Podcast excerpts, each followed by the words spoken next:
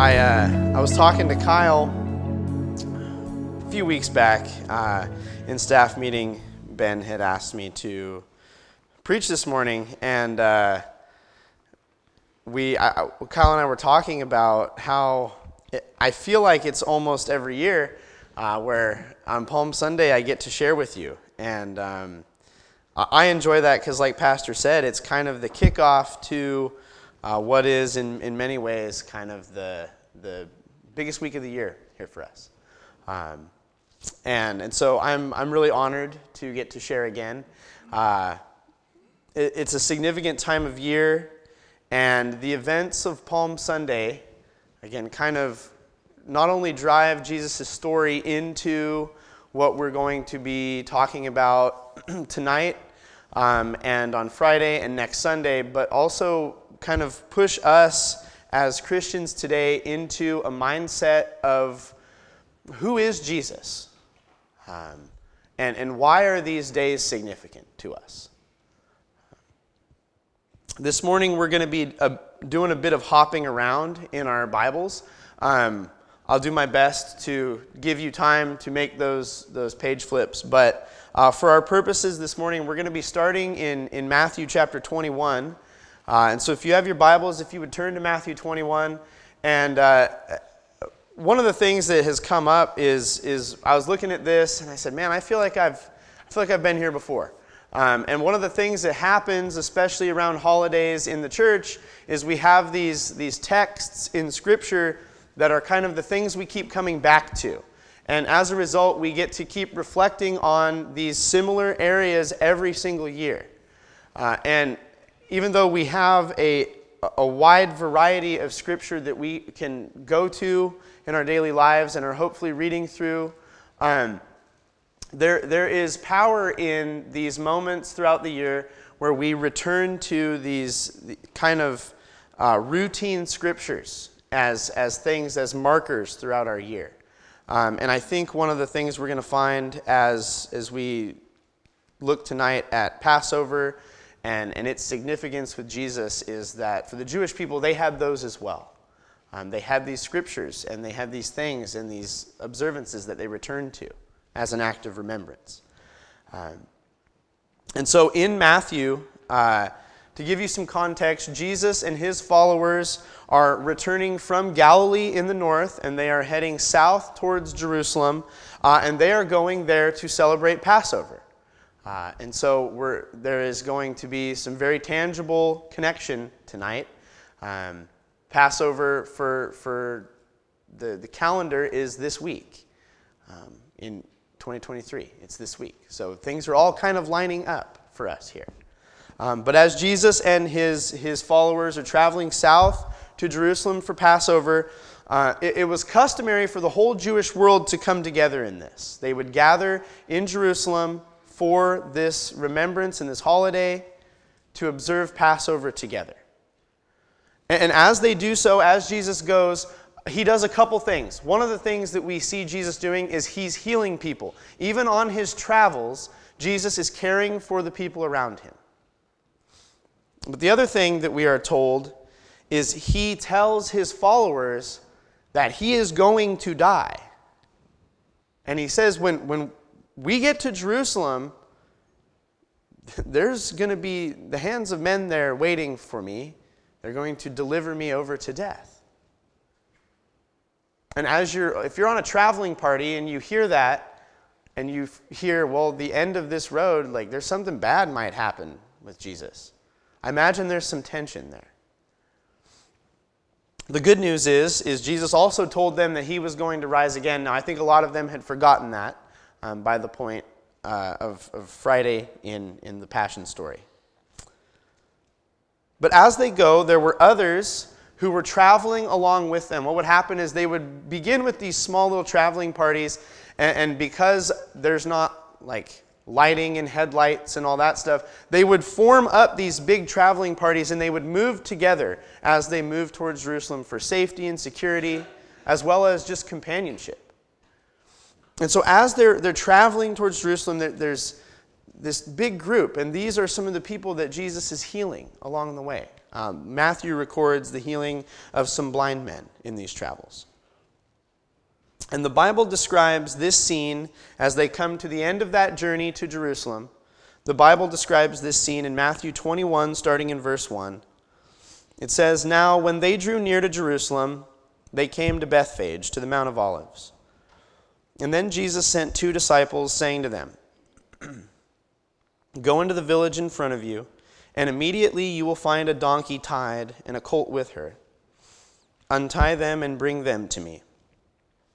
If anyone says to you, you if anyone says anything to you, you shall say, The Lord needs them, and he will send them at once.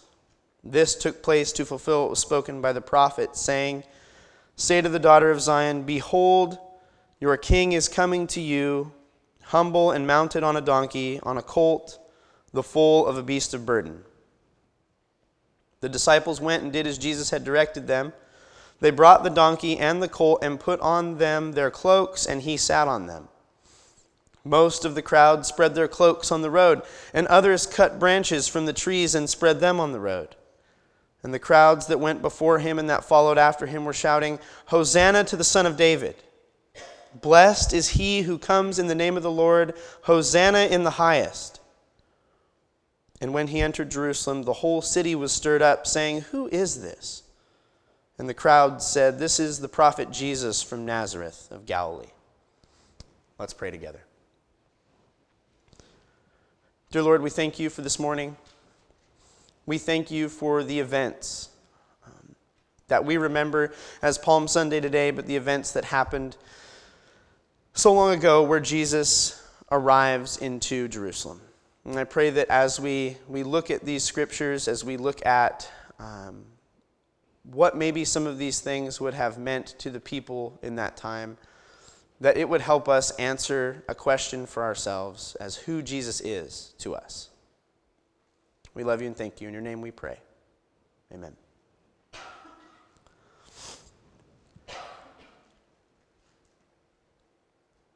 As I was saying, um, a lot of times we come to these scriptures that are uh, repeats throughout the year. And one of the things that, that happened for me as I started doing a little study of this is, is I kind of had a feeling of, I feel like I'm going to be repeating myself. And I actually almost jumped, I like Matthew, it's where I'm at with the Sermon on the Mount. Um, and so I tend towards Matthew. Uh, and I almost jumped to a different book uh, for the triumphal entry. But I, I was struck by something, in, in that it has nothing to do with what I'm going to talk to you about today. Um, but Hebrews describes God's word as living and active. Um, and so one of the things that I did as I, as I read through this, I went, I feel like it's something is popping at me differently than I feel it normally does. And, and I don't say differently as if, well, I'm the first one to ever notice this, because I'm not. Um, countless before me have noticed these things. Um, but I want to share with you this morning some of the things that I, I, was kind of led towards as standing out as maybe different or, or things that maybe the people in Jesus' day would have been thinking in their brains when Jesus rode into Jerusalem on this donkey. It, it's my prayer and for you and myself that we never lose that kind of pop when we read the scriptures, um, especially the ones that are kind of our greatest hits. But the thing that stood out is this is that ultimately Palm Sunday is the beginning of a question that plays out into the rest of, of this Holy Week. And that is the question who is Jesus? Who is this Jesus guy? The people themselves ask it in this story. And, and it's a question that, especially when we come to Friday and Sunday We've got to answer that for ourselves. Who is this Jesus? And as we begin to formulate our response to that question, it will drive us into well, what do we do with this Jesus then? Number of times Jesus asked his followers in his teaching, Who do you say that I am? And many people around Jesus gave a variety of answers. And today we're going to see kind of their response as well as some of the things Jesus did that, that key us into who is Jesus and who is Jesus trying to communicate himself as here. Because who he is has implications on how we will respond. As Jesus prepares his descent from the Mount of Olives, uh, he sends two disciples into Jerusalem to go find this colt, this young donkey, uh, for him to ride into town on. And here's the deal Jesus and his followers, they just took a journey. They are fresh into town off this journey from Galilee down into Jerusalem. They took a lot of that journey on foot and likely had some pack animals. They have access to animals. And it's not that Jesus' feet are too tired that he can't make this short little journey down the hill into Jerusalem. He's just walked a plenty of, he, he's done that trip plenty of times. They had animals, they just made a long journey. And so we might think like, why can't Jesus just walk into Jerusalem? He's done it before, why can't he do it again? And, and, and Matthew wants us to focus in on the weirdness of Jesus asking for this. It's, it's strange. I even think his disciples, um, it probably struck them as, what are you talking about? Matthew tells us why, though. Uh, and, and he adds a layer of, of kind of cultural significance to this moment. Uh, and he writes this separate. So Matthew is giving his gospel, he's penning his gospel, and, and in doing so, he's telling this story of Jesus entering Jerusalem. But then he breaks that narrative and he kind of turns to the reader and he says, Okay, I'm going to key you in on something here. And he says in verse 4 This took place to fulfill what was spoken by the prophet, saying, Say to the daughter of Zion, Behold, your king is coming to you, humble and mounted on a donkey, on a colt, the foal of a beast of burden. Matthew tells us that Jesus did this. He, he sends out the disciples, gets this donkey, rides into town on it, specifically to fulfill prophecy. And it's a prophecy that was given 500 years earlier. It's a long time. Uh, and we're going to look briefly at this prophecy. If you turn to Zechariah 9 9, we're going to, we're going to jump over there for a little bit. Um, and this prophecy in general, uh, the portion that Matthew quotes, is a portion that can be summed up as this Israel is going to be awaiting a king who is going to come to his people riding on the back of a colt or a young donkey. So keep your eyes open for this person. And for Matthew's purposes, this got the meaning across. It connected what Jesus is doing to what the scriptures had said would happen. Matthew gets his connection across. But we do well to observe the context of this prophecy. Because the reality is is for the Jewish people, especially the people who are coming to Passover and are spending time hearing the scriptures in their day, when they hear or when they read Matthew say this portion of Scripture, they likely have a lot of what Zechariah has also said in their brains. Because these prophetic scriptures are things that they look forward to. They are waiting for these. And so when Zechariah or when Matthew quotes Zechariah, they probably had a lot more in the back of their brains as to what was also being said. Zechariah 9 Starting in verse 9, it says, Rejoice greatly. This is the portion Matthew quotes Rejoice greatly, O daughter of Zion. Shout aloud, O daughter of Jerusalem. Behold, your king is coming to you. Righteous and having salvation is he, humble and mounted on a donkey, on a colt, the foal of a donkey. And I will cut off the chariot from Ephraim, and the war horse from Jerusalem and the battle bow shall be cut off, and he shall speak peace to the nations. His rule shall be from sea to sea, and from the river to the ends of the earth. Matthew quotes Zechariah 9 9 in, in his gospel. But what's interesting is he leaves out a line. And And I would argue it's a pretty significant line. He leaves out the line that says righteous and having salvation to see. Now, Matthew's not making an argument that Jesus is not those things. But remember, when, when they read that, they would have in their brains, what's this king like? And they would have remembered Zechariah's prophecy, or the hope is that they would. The king who enters on this young donkey is righteous, he brings salvation.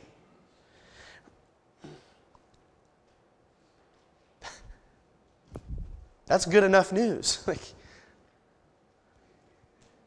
the other thing I want to note here is the types of things that Zechariah says this king will do.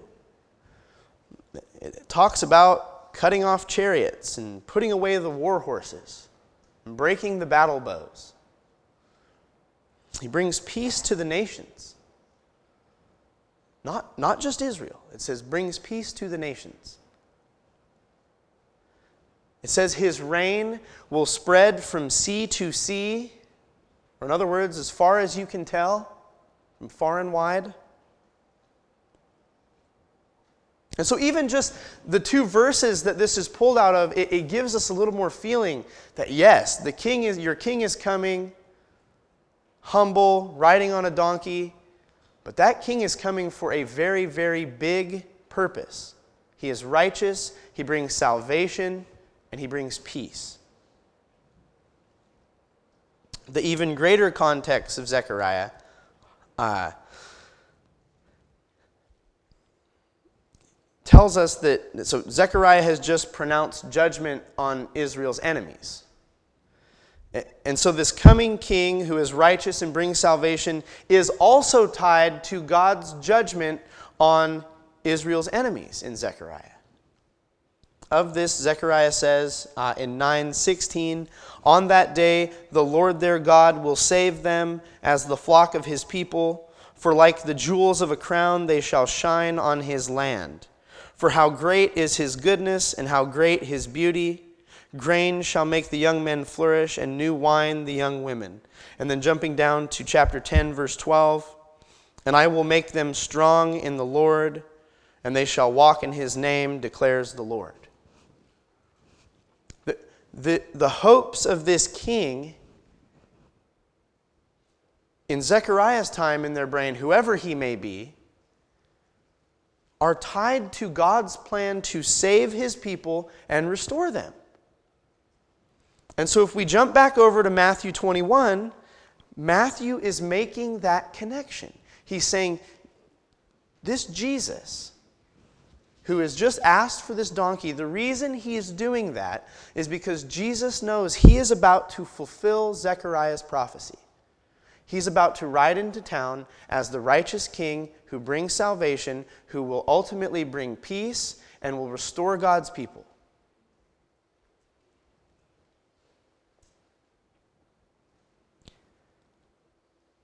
It's important to note Jesus knew what Zechariah said. He, he wasn't surprised. It's not like he stumbled into this and got lucky. He did it on purpose. I think in doing so, what, what's interesting is within a handful of chapters of Matthew, Jesus kind of gives his prophecy himself.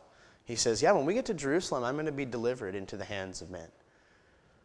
And I think in doing this, Jesus kicks off the events that will make that prophecy true as well. He knows what's going to happen. And so the people gathered there on that day, and, and we ourselves today have this moment where we respond to that. Jesus is claiming to be this king. He's claiming to be righteous, he's claiming to bring salvation. How do we respond to that?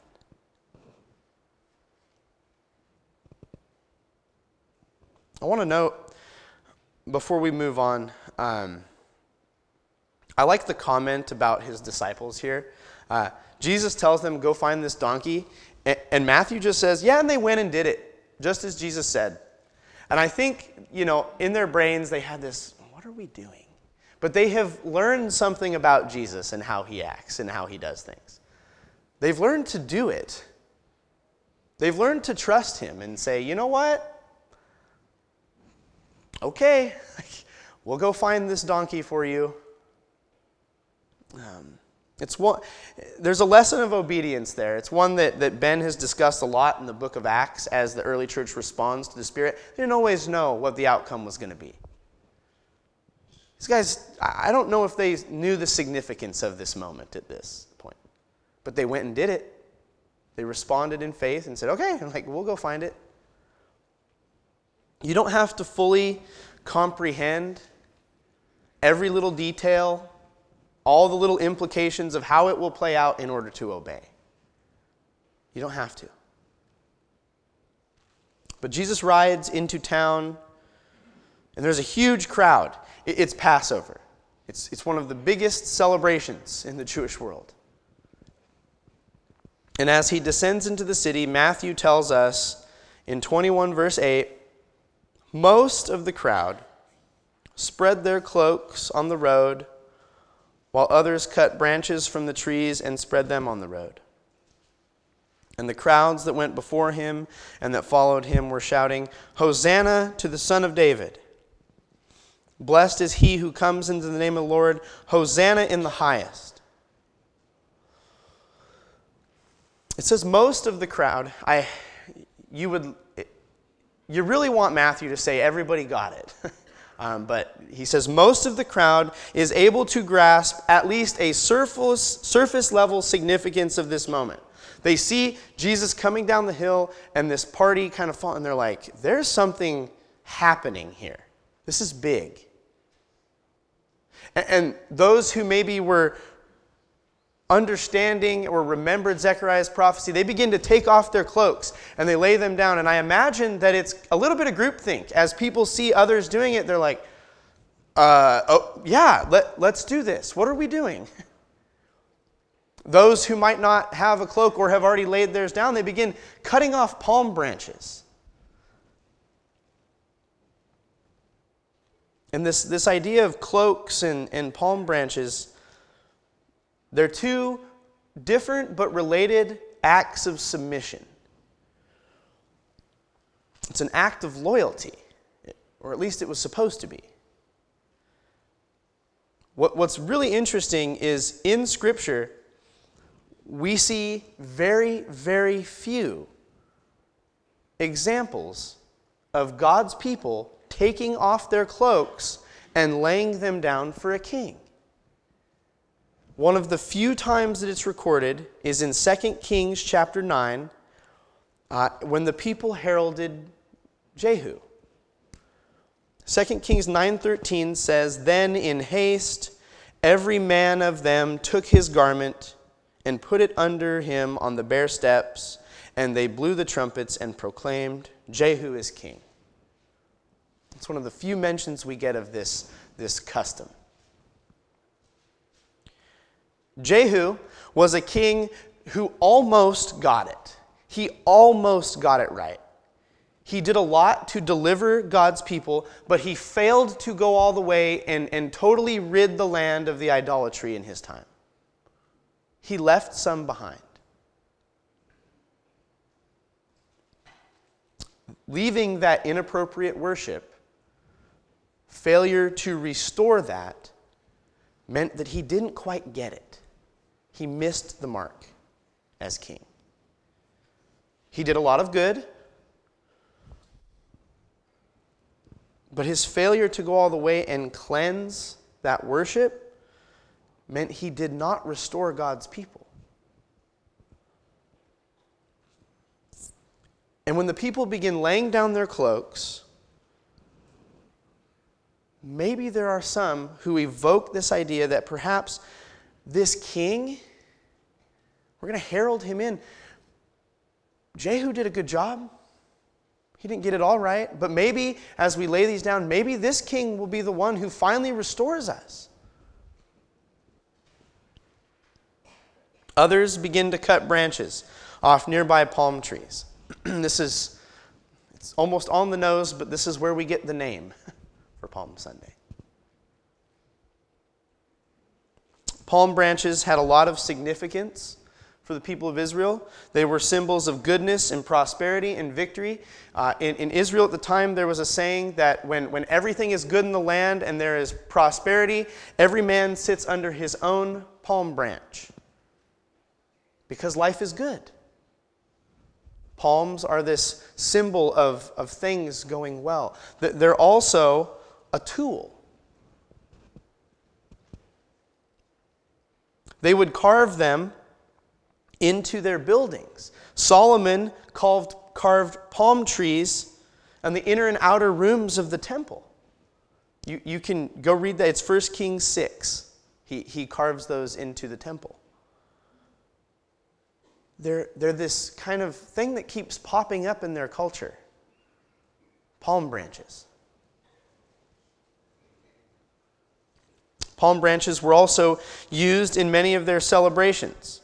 They were waved as an act of expressing joy and victory, and honestly, kind of as a noisemaker. Like, we have those awful kazoo things that they hand out to little kids on New Year's nowadays. Um, and then the parents of those little kids get to hear them for weeks after. But Leviticus 23:40 says, "And you shall take on the first day, the fruit of splendid trees, branches of palm trees, and boughs of leafy trees, and willows of the brook, and you shall rejoice before the Lord your God seven days. This is a description uh, of a part of the Feast of Booths. The Feast of Booths was a celebration that the Jewish people had to remember the days that God had delivered them from Egypt when they had to live in these tents made of booths, little booths. And they're told to hold this observance, the Feast of Booths, to remember those days. And palm branches, uh, they're told to cut them, and then they're told, rejoice before the Lord. And I imagine they have these like branches and these poles and stuff, and they're like, well, I made the tent, but I've got a few left over. They would wave them. And what's interesting is in that same chapter of Leviticus, it gives customs for the Passover. And, and I have a feeling we're going to hear about that tonight. But in those descriptions, there's nothing about waving palm branches. And what scholars kind of think has happened is they, they had this thing where it's like it's a noisemaker, it's a way to show victory. They wave it about, provide shade in a world that is very hot and sunny. And it's become this thing where anytime there's a gathering and we're trying to celebrate something, you get some palm branches. They're a good tool to be used. This way of celebrating permeated their culture. It became this, this thing to them.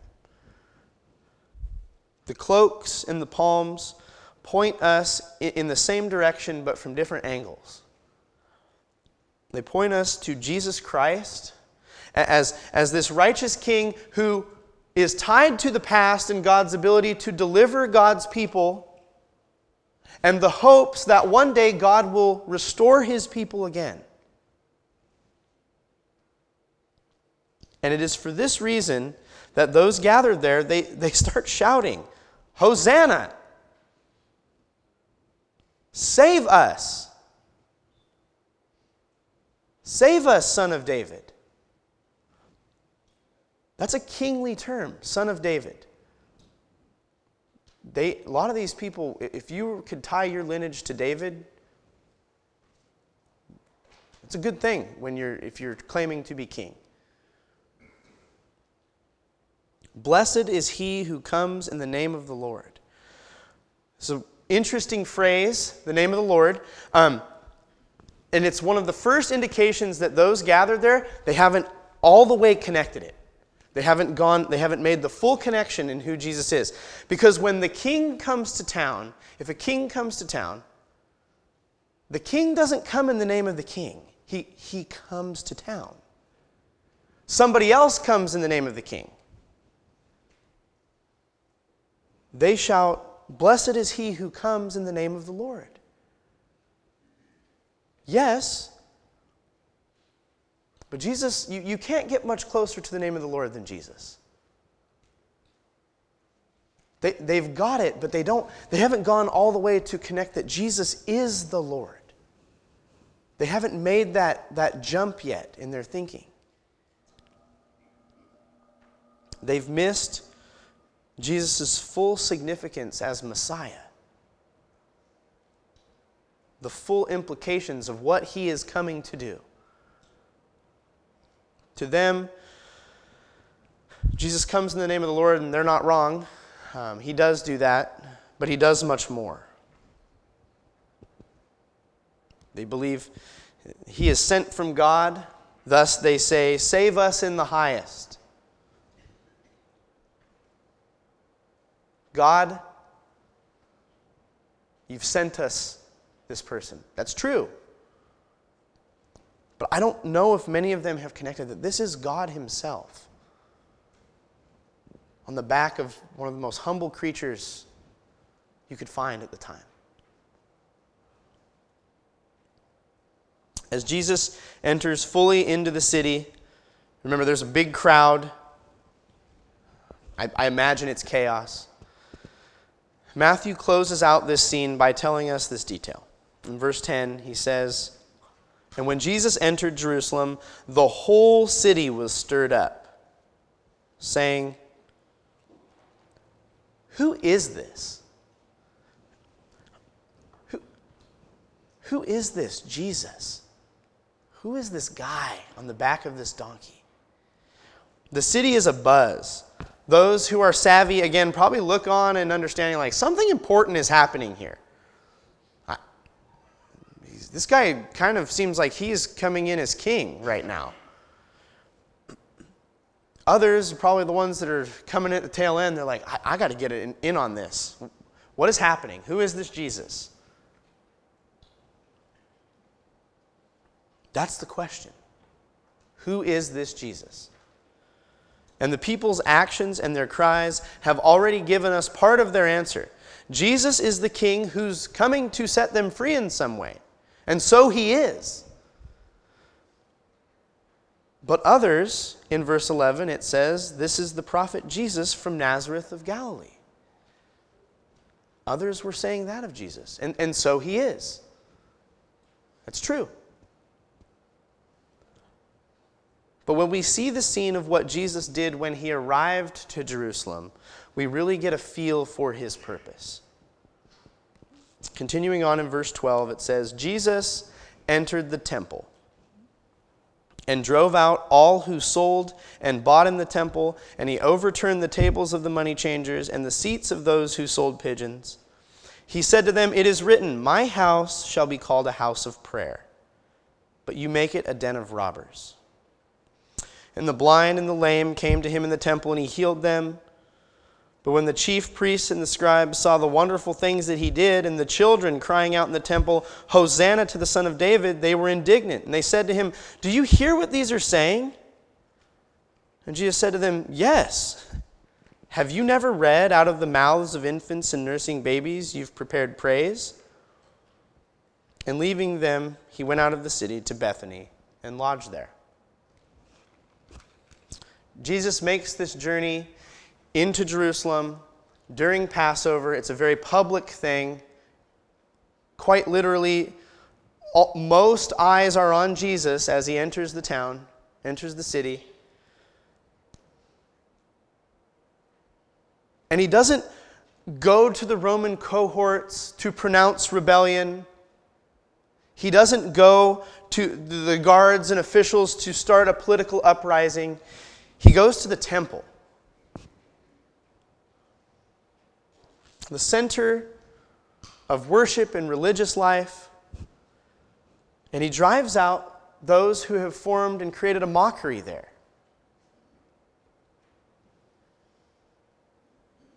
He restores worship. He welcomes the blind and the lame and the kids into the temple. The people who were supposed to be able to get in there to worship all along and couldn't. He welcomes them in. There's no cost of entry anymore. There's a couple groups of people in the scriptures who take on this role of, of establishing and, and correcting worship. One of those groups is the priests, and another person is God Himself, does that. And so He is. And what's weird is, as soon as he arrives in Jerusalem, Matthew's like, and, and he left. Came for one solitary purpose for this scene at the temple. He leaves and lodges at Bethany, and we have this moment that kicks off the rest of Passion Week because, as Matthew has said, they're indignant. They're not happy with him now. And I imagine many of the people who were just shouting, Hosanna, they're waiting for the, for the big, what do we do next? Do we begin to fight? Forgetting Zechariah's prophecy. The war horse is put away. The battle bow is broken. That's not the type of salvation Jesus is coming. He will do that, but he has to save them in a different way first. Jesus is heralded as the king who will save them.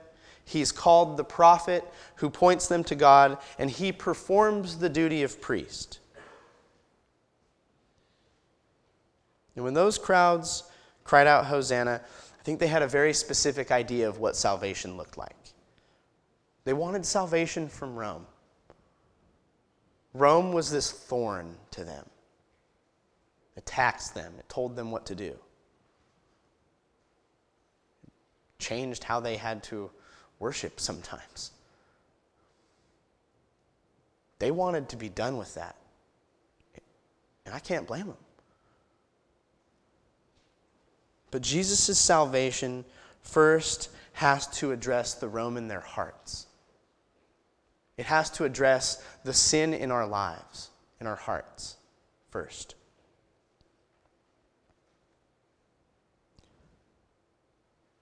I'll note again in Zechariah 10 God is going to change them. That's the end of that presentation from Zechariah. And Jesus is coming to kick off the events by which God will go about changing people. Jesus came to save them from their sin, and he comes to save us from our sin.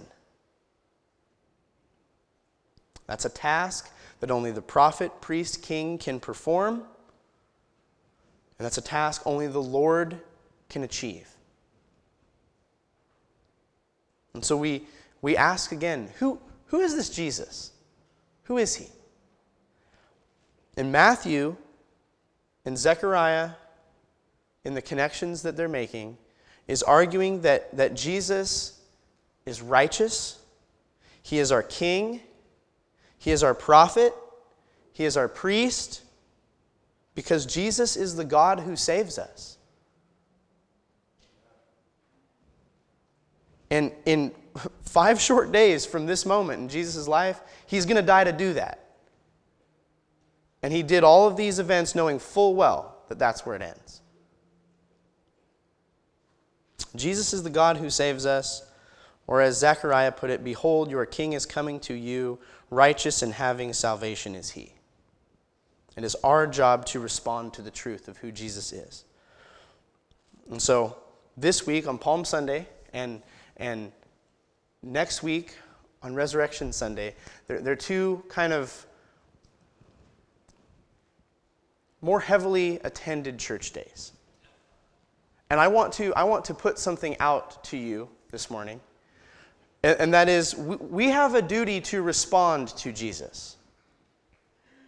And if, if this morning is, is the first time where you've, you've heard about this Jesus, and you're thinking, I need saved.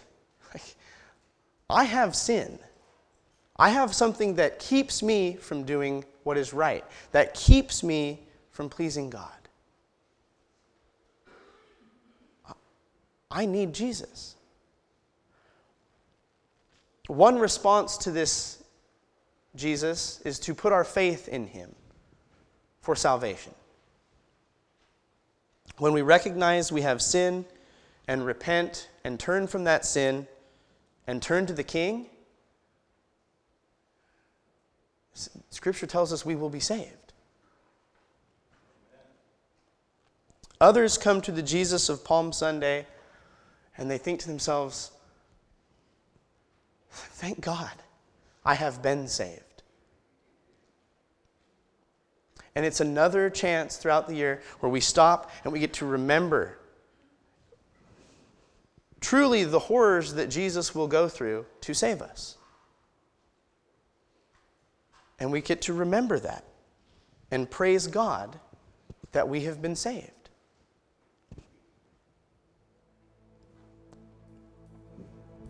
Palm Sunday, as we look towards the rest of the week, is an opportunity to remember that Savior.